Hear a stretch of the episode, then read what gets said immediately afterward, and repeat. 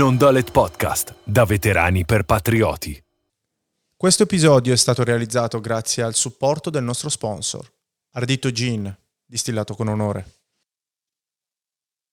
Eccoci, bentornati a tutti al nuovo episodio del Non Dolet Podcast. Oggi abbiamo come ospite Alessandro Folchito. Ciao Alessandro, buonasera. Ciao Luca, ciao a tutti. Buongiorno, anzi, visto che sei dall'altra parte dell'oceano. Buon pomeriggio, ecco. Pomeriggio, che ora è lì in America? Le due. Ah, ok. Ovviamente non ci conoscevamo di persona, quindi ho dovuto chiedere al buon Luca di intercedere per metterci in contatto e chiederti di partecipare a questo podcast. E ci tenevo perché sei tra gli incursori che hanno terminato il servizio, lo diciamo per quelli che non ti conoscono, sei un ufficiale in congedo del nono reggimento. Sei il personaggio un po' più eclettico, perché tra i giovani, quando io mi ricordo il mio primo comandante di distaccamento parlava sempre di te, diceva Alessandro Folchito è andato in America, è diventato un attore, uno stuntman, un personaggio particolarissimo, e quindi ci tenevo ad averti perché hai un po' un'immagine d'insieme molto bella poi del post vita degli incursori. Sì, eh, sì, purtroppo allora non aiuta il fatto del fuso orario, quindi ogni volta che, che parliamo con la gente in Italia c'è distanza, non aiuta il fatto che sono uscito dal reparto delle forze speciali dove la segretezza è, è paramount e sono entrato in un mondo in cui la segretezza, anche quella è paramount, ma non per gli stessi motivi, semplicemente per un motivo per cui gli studio televisivi non vogliono divulgare quello che viene, quello che sarà online uh-huh. per spoiler, bla bla bla. Quindi in tutti e due i casi è sempre difficile parlarci l'un con l'altro. A volte io sento i miei amici che sono ancora in servizio, sono molto amico dei diversi colonnelli che hanno comandato anche il reggimento. È difficile perché comunque non abbiamo reti sicure per comunicazione, però ecco, a volte mi basta una parola detta in maniera giusta per capire esattamente quello che sta succedendo. Comunque sto sempre in contatto con la mia sezione e sto sempre in contatto con i miei amici, colleghi e... Ho visto, ho visto che vi seguite un po' sui social, ho visto che ti seguono, fanno il tifo per te. Quindi noi giovani che non abbiamo avuto il tempo di conoscerti siamo tutti un po' curiosi, no? Al di là del fatto che poi hai scelto la settima arte ed è una cosa molto particolare. Poi hai avuto una carriera molto intensa e anche lunga. Ho fatto otto anni nelle forze speciali. Come ti sei avvicinato all'uniforme? Allora, intanto ho due nonni che sono medaglia al valore militare dell'esercito e mio nonno, Tenente Giorgio Cesare Raita, ha la divisa esposta al Museo della Fanteria di Torino per le sue azioni in guerra. Non vengo da una famiglia che non ha mai fatto il militare, quindi tranne mio padre abbiamo una stirpe di, di soldati. Ha saltato una generazione. Ha saltato una generazione perché mio padre purtroppo era minorenne e la madre gli disse di no e quindi senza l'autorizzazione dei genitori, se no mio padre avrebbe fatto la stessa fine. E poi cosa, cosa ha detto quando gli hai trasmesso un po' di voler fare, seguire le orme dei nonni? Quando ha saputo che io volevo entrare nelle, nelle forze armate, logicamente mio padre era contento e tutti erano contento, mia madre un po' meno perché comunque la mamma era sempre la mamma. Come sono entrato nelle, nelle forze armate? Io ero un giocatore professionista di pallacanestro, ero arrivato ah. a giocare in A due addirittura. Vidi un, in televisione vidi un documentario sulla quello che è successo con le Special Service sì. nella liberazione sì, sì. dell'ambasciata. Questi uomini in nero che andavano e salvavano la gente. Io stavo in questa giocando a pallacanestro e dissi devo fare qualcosa di diverso nella mia vita. Ho detto io voglio essere quelle persone. Voglio essere quelle persone che vanno vestiti di nero a fare le operazioni, a salvare le persone per bene. Quindi che cosa ho fatto? Ho cominciato a fare dei domande com- come entro nell'esercito e ho fatto domanda per le, l'allievo, il primo ah. corso allievi marescialli. Quando io feci domanda al corso marescialli, tutti quelli della pallacanestro con cui giocavo dicevano tu sei matto, vai a rinunciare allo stipendio che era un bello stipendio, per andare a fare militare, bla bla bla. Quindi comunque sono stato sempre combattuto dalla mia, dalle persone che mi erano attorno a me perché dice ma tu lasci la carriera nella pallacanestro, che comunque era una carriera nella pallacanestro, per andare a fare le, il militare nell'esercito. Non gli ho dato letta a nessuno. Fatto benissimo. E ho fatto domanda come maresciallo dell'esercito e sono entrato come maresciallo dell'esercito al primo iter del primo corso marescialli. E da lì l'epopea, perché la burocrazia italiana è la cosa che distrugge tutti gli italiani, quindi da lì la mia epopea per cercare di entrare nelle forze speciali. Perché all'epoca eri un ibrido ancora? Cioè il tuo ruolo era appena nato? All'epoca era il primo corso maresciali, non si sapeva bene, quindi era tutto già preordinato che dovevo andare da un'altra parte, quindi mi hanno mandato gli alpini. Dagli alpini io ho detto io l'alpino normale non lo voglio fare, ma semplicemente non perché non è per loro, perché io volevo andare nelle forze speciali. Quindi ho fatto due anni a Feltre, da lì ho detto qualcosa devo fare, non riesco a fare domanda perché la domanda è chiusa, perché l'abrogazione mi fa andare, che sono più corso marescialli. Ah sì, ok, allora divento ufficiale. E ho fatto la domanda al corso ufficiale a Torino, diventato corso ufficiale a Torino, diventato tenente, sottotenente, ho detto ok, vuole fare speciale? No, non ci puoi andare perché tu sei ufficiale degli alpini. Quindi mi hanno mandato al battaglione Montecervino. A battaglione Montecervino ho fatto domanda, perché ho fatto domanda a Montecervino, ho fatto le selezioni, ho passato le selezioni del corso Ranger, ho fatto le selezioni del corso Ranger, poco prima finire il corso Ranger, si è aperto il bando al nono. Ok. Ho detto, ok, faccio il bando al nono. L'hanno presa benissimo, immagino.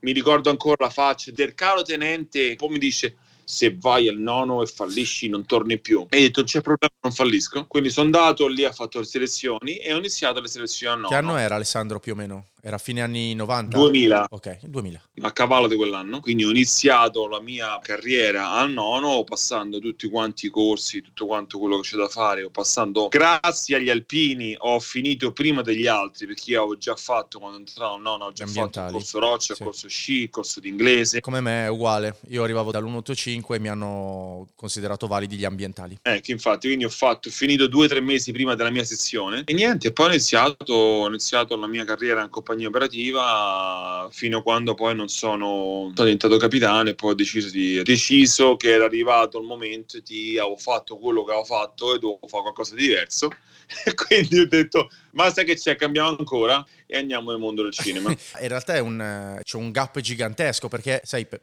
per gli italiani quando raggiungi un posto fisso, ok, mediamente, eh, parliamo mediamente così non si offende nessuno, un posto fisso tra l'altro da ufficiale mm. eri, come dire, abbastanza lanciato. Lo sforzo che ti veniva richiesto era poi inversamente proporzionale al tempo che passava, quindi... Certo, perché adesso era arrivato quasi al momento in cui potevo, da capitano, potevo dire ok, adesso le cose diventano dal punto di vista fisico, fisico, fisico non di esatto. Responsabilità logicamente, dal punto di vista fisico diventa tutto più facile. Il tempo, al, al di là poi ovviamente delle scelte personalissime, il tempo che hai trascorso al nono è stato un momento felice della tua vita? È stato un momento felicissimo della mia vita, il momento in compagnia operativa è stato duro, nel senso l'ultimo anno non è stato duro da un punto di vista di lavoro, è stato duro dal punto di vista da quello che ci veniva dato dall'alto. Anni, devo fare qualcosa di diverso.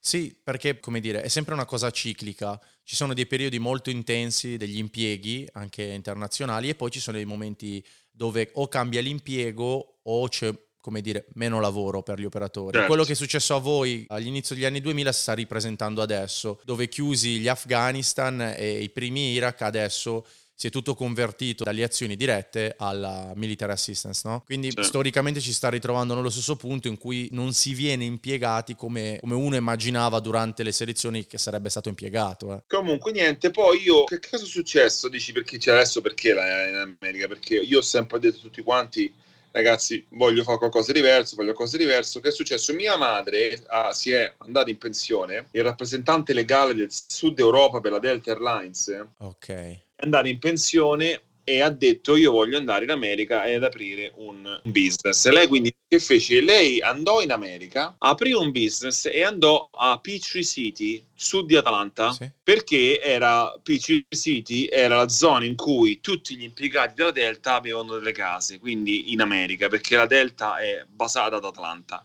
Quindi lei è andato, scese, scelse ad Atlanta perché conosceva un sacco di amici. Quindi si aprì il ristorante, lei e mia sorella aprirono un ristorante italiano che ancora Ancora, ancora va alla grande. Sì, possiamo dirlo come si chiama, così se qualche italiano capita di là. Borgo Italia. Ok. Quindi cosa è successo? In quel momento la politica di Atlanta era quella di acchiappare il, il cinema come business. Cioè Atlanta era già sede di Via Col Vento, di altre film, produzioni cinematografiche comunque importanti. Sì. Che succede? Un ex forze speciali dei Berretti Verdi si era aperto da quindici anni una compagnia che faceva effetti speciali per il cinema, okay, ed è diventato un cliente di mia madre del ristorante. Questo cliente, ma sai, mamma e mamma, certo, ha cominciato a parlare a me, ha cominciato a parlare a me, c'è mio figlio che sta nelle forze italiane, bla bla bla, short story, storia veloce, mi ho offerto un posto di lavoro come special effect e io ho detto ok. Ho chiamato mia moglie e mia moglie, come al solito... Ma eri già sposato sempre... tu all'epoca? Ero già sposata, voglia. Mi ho chiamato mia moglie Elena, mi ha sempre sostenuto, gli ho detto che facciamo? E ho fatto, te la senti? Pensi che ce la fai? Ho fatto, penso che sì, andiamo. E vai, partiti. Mia moglie, donna della quale... Io ti, per farti capire quanto è il sostegno della, de, della moglie importante, sì, donna della quale l'una e quaranta di mattina telefonata in camera, Alessandro bisogna andare da qualche parte nel mondo, io altre due persone a recuperare i connazionali sparsi nel mondo, mi alzo, mi giro dal letto, metto la vestita, mi giro verso il letto, la guardo nel letto con i miei due cani e mi dice ricordati che ti amiamo sempre.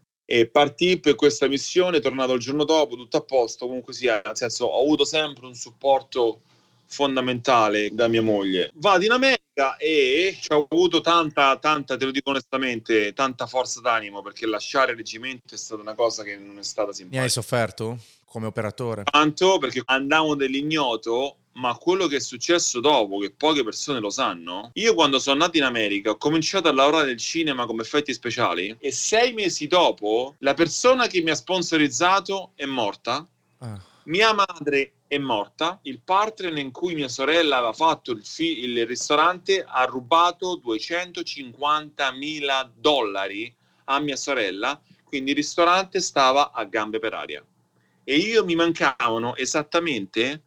quattro mesi alla fine dell'aspettativa per decidere di tornare sì o no. E quindi come cosa hai fatto? Io sfido, sfido chiunque aveva preso la decisione di dire ci provo lo stesso, perché avrei potuto prendere baracche e burattini, tornare in Italia, essere capitano del Col Moschin e mia moglie faceva l'avvocato. Sarebbe stata la scelta più semplice, ma insomma. Mi girai, guardai mia moglie e disse che facciamo? Lei mi disse se torniamo in Italia non torniamo più in America e io piangendo ho detto ok, devo provarci e resto qua. Ho cominciato a lavare piatti al ristorante per un anno tranquillamente cercando di capire che cosa fare perché non avevo più connessioni con il mondo del cinema. Ho visto una casting call per i miei ruoli militari per un film chiamato Insurgent, sì. Mi presento al film chiamato Insurgent, quattrocento persone, c'era un Navy Seals che faceva le selezioni. Il Navy Seals dice, vorrei vedere chi è che ha una, ba- una basic come fare un room cleaning di questa porta. Io alzai per primo la mano, feci esattamente cinque passi. Questo tizio mi fa, scusa ma che background c'hai? Lo vedi subito quando la persona sa quello che sta facendo, in qualsiasi cosa. In qualsiasi cosa può essere disegnare, pitturare, camminare, correre, qualsiasi cosa. No? Da dove? Italiani. Che reggimento? Ho cominciato a fare, nono reggimento. Conosci... Sì, è un mio amico. Ah, ok, ok. E mi ha fatto hold for a second. L'hanno chiamato per messaggio per controllare se io era veramente quello. Se era vero. Alla fine lo stunt coordinator era andato in Israele, aveva fatto un training insieme con. Sì, sì. Quindi sono tornati, mi hanno contattato e ha fatto Alessandro. Sta facendo il, il training al cast e agli stunt. Fra una settimana va via. Appena va via, tu rimani in charge del, del film. Eh. E io mi sono guardato dentro di me, ho detto, sta veramente accadendo? Storia veloce, sì. Lui è andato via e mi ha lasciato in carica di un film da centottanta milioni di dollari a me, senza mai aver avuto conoscenza del film, senza mai aver conoscenza di come funziona il cinema. E sono riuscito, grazie agli insegnamenti anche che mi ha dato il nono, a non mollare mai, essere quello più sveglio, essere guarda sempre intorno ed essere più veloci dell'arte a capire come si risolvono i problemi. Grazie a quello sono riuscito a fare tutto il film Insurgent, mi hanno chiamato per il secondo film Allegiant e da là poi è successa una cosa dopo l'altra per cui ex forze speciali, cominciate ad avere un curriculum per grossi film di Hollywood, uno più uno, accento italiano, sa fa quello che fa, bla bla bla, e a quel punto adesso ho lavorato su più di ottanta produzioni cinematografiche. Sì, infatti stavo guardando, visto anche per D C, anche ultimamente. È bello. Senti, ma come si dice, no? Come è svoltato lì poi? Hai dovuto un po' improvvisare, perché alla fine era un mondo... Ho completamente improvvisato dal giorno numero uno. Ma hai chiesto aiuto a qualcuno? Ti sei documentato? Insomma, lì poi i meccanismi immagino non siano semplicissimi. Ho messo in pratica gli insegnamenti che ho ricevuto al nono, perché il discorso è questo. Quando c'era da insegnare agli attori, anche i grossi attori, Attori, sì. cose militari, non c'era un, nessuno intorno che poteva dirmi niente. Quindi anche se il mio accento italiano era forte, anche se ero straniero, non c'era nessuno intorno in questa in, in, in East Coast che mi poteva dire no Alessandro, questo non va bene così. Quindi il fatto di avere una conoscenza, un background delle forze speciali ha fatto sì che quello che dicevo io è la legge dal punto di vista militare. Poi ho avuto la eh, umiltà di osservare come funziona il mondo del cinema, ho avuto la umiltà di sentire gli altri consigli e prendere quello che per me era giusto, e sono andato avanti giorno per giorno. Beh, ed è andata bene alla fine, insomma. Eh sì, è andata bene, adesso non me la mento. Ascolta, e come, come ti accolgono? Perché poi immagino sia un mondo abbastanza chiuso, suppongo, no? Tu lì sei uno straniero tra, tra locals, gli altri stuntman, gli altri... Come... Va bene che loro sono predisposti culturalmente? Ti accolgono con un'aria in cui sei uno che sta cercando di entrare nel loro pollaio. Eh, immagino. Quando si arriva a... al concreto, le competenze sono quelle, al di là della lingua, dell'accento, bravo, no? Bravo. E... Sempre, sempre essendo umile, sempre essendo modesto, sempre dimostrando realtà, sempre dimostrando che so quello che faccio, so quello che dico. Io vado per la mia strada... E se tu mi stai davanti perché mi stai davanti, perché sei in grado di starmi davanti e perché ce le... eh, ok, se tu mi stai davanti soltanto perché puoi rompermi le scatole e metti i bastoni fra le ruote, e io vado avanti. Poi anche loro è un mondo abbastanza confronto al nostro, no? Dove poi per trovare voi ex o congedati è anche abbastanza complesso. Lì è un mondo dove uno fa due o tre anni alle forze speciali, esce fuori, se sei Navy Seal scrivi subito un libro, Eh, ti metti a fare il consulente, crei un'azienda di caffè o una linea d'abbigliamento, è una cosa abbastanza comune, no? Quindi in giro ce ne sono di operatori. Ce ne sono di operatori. Eh. Io ho avuto la fortuna di avere un curriculum del forze speciale enorme e di fare in pochissimi anni, perché stavo ad Atlanta, quindi avevo una, un sacco di produzioni che stavano nascendo, ho avuto la fortuna di stare ad Atlanta, quindi io nel giro di pochi anni ho creato un curriculum che pochissime, for- io forse sono proprio uno dei cinque persone negli Stati Uniti a avere un curriculum televisivo e forze speciali così folto e fatto in sette anni. Sono stato fortunato che mia madre ha scelto Atlanta, perché se fosse stato un ristorante a Boston, okay, forse non starei a parlare qua. Il fatto di essere stato ad Atlanta nel momento in cui il cinema esplodeva è stata la ricetta per la vittoria, insomma. C'è stata anche un po' di fortuna, quindi insomma è innegabile. La fortuna c'è sempre. Il discorso, quello che io sempre dico a tutti quanti i nuovi che vengono anche nel mondo del cinema, io, non, io sono stato fortunato a stare in quel momento, ma ho costruito la fortuna mia in sedici anni di sacrifici. Eh, certo. Grazie a tutti per l'ascolto e visitate il sito del nostro sponsor w w w punto ardito gin punto com.